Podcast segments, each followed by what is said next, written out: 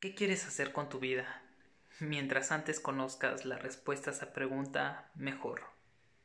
¿Te lo habías preguntado alguna vez?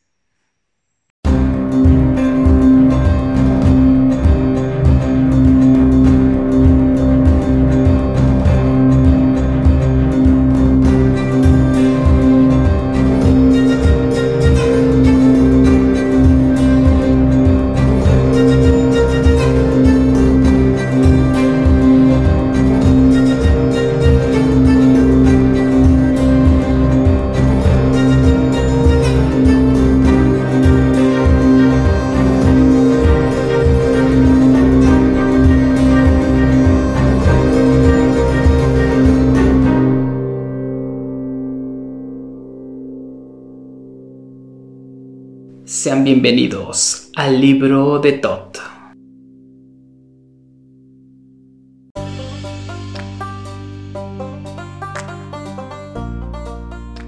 Hola, ¿qué tal? Bienvenidos. Es un placer tenerlos por aquí en este primer episodio del podcast El libro de Tot. Mi nombre es Moisés y voy a ser su guía en el recorrido apasionante de cada uno de los capítulos de este libro. En esta ocasión, como todo buen libro, iniciaremos con un prólogo, una pequeña historia que sucedió ya hace miles de años.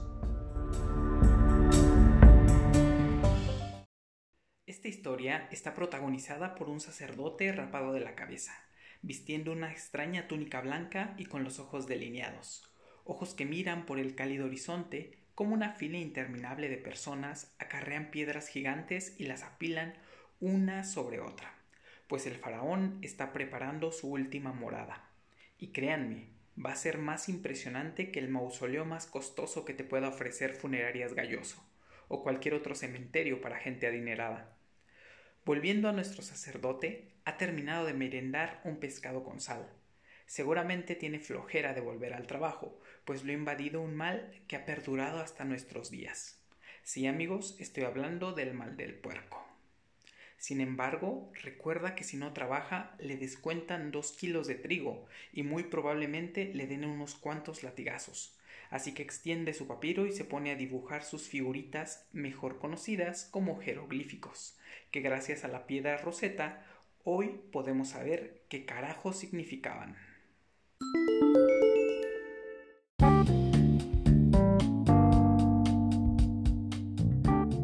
Interrumpimos un momento esta historia porque aquí venimos a aprender.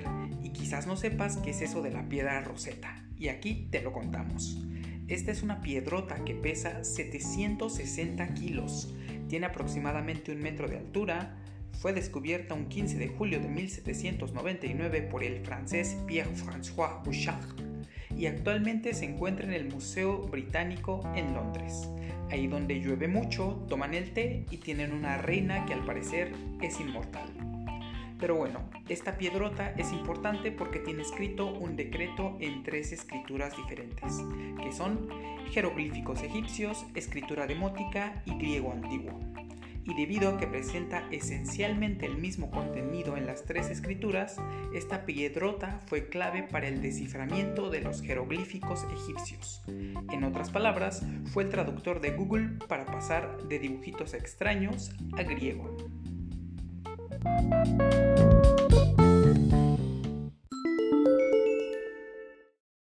Volviendo con nuestro sacerdote, que de aquí en adelante vamos a llamar Osirisco el Sabio, tenía un papel muy importante, pues estaba recopilando las aventuras de sus antepasados, una especie de diario de lo que les pasaba, pues en sus tiempos libres de reflexión se daban cuenta que ciertas etapas de su vida eran muy parecidas, por no decir que eran iguales a las de sus amigos y conocidos. Esto se les hacía muy interesante y formaron una especie de círculo de lectura donde varios humanos, como tú y como yo, pero de hace más de cuatro mil años, sin darse cuenta, empezaban a divagar por el mundo del desarrollo humano, la conciencia, el inconsciente, los sueños y esas cosas que hoy tienen de cabeza los estudiosos de la mente. Se podría decir que fueron los pioneros en el estudio de la mente y los pensamientos. Hoy entendemos esas palabras, mente, pensamientos, Pero en esos tiempos el español no estaba de moda, y estos antiguos humanos, antepasados nuestros, para exteriorizar lo que había en sus cabezas, lo relacionaron con un dios, un ser superior que no se puede tocar, sentir, oler y mucho menos ver, pero que al igual que nuestros pensamientos, para ellos era real, y a ese dios lo llamarían Tot, dios de la sabiduría, la escritura, la ciencia, la magia, las artes, el juicio y la muerte. Estaba con todo esta deidad, y además tenía cabeza de ave, un ibis, para ser exactos. Entonces, volviendo a la historia, el trabajo del buen Osirisco era el de poner sus egipcias nalgas en una especie de silla y con tinta de varios colores plasmar sobre un lienzo de fibras vegetales llamado papiro el libro de Tot, el cual es una recopilación de las etapas de la vida por las que pasa el ser humano en su proceso de desarrollo a nivel individual.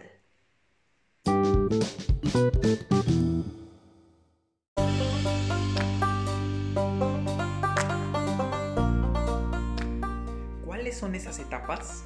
¿Qué tiene que ver con las cartas del actual tarot? ¿Cómo te ayuda a descubrir qué es lo que realmente quieres hacer con tu vida?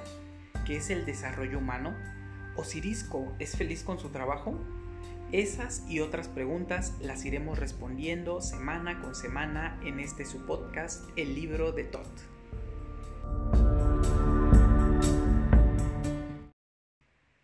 Compartes este podcast con tus amigos, familiares o con quien quieras, nos harías muy felices a mí, a Osirisco y a Tot.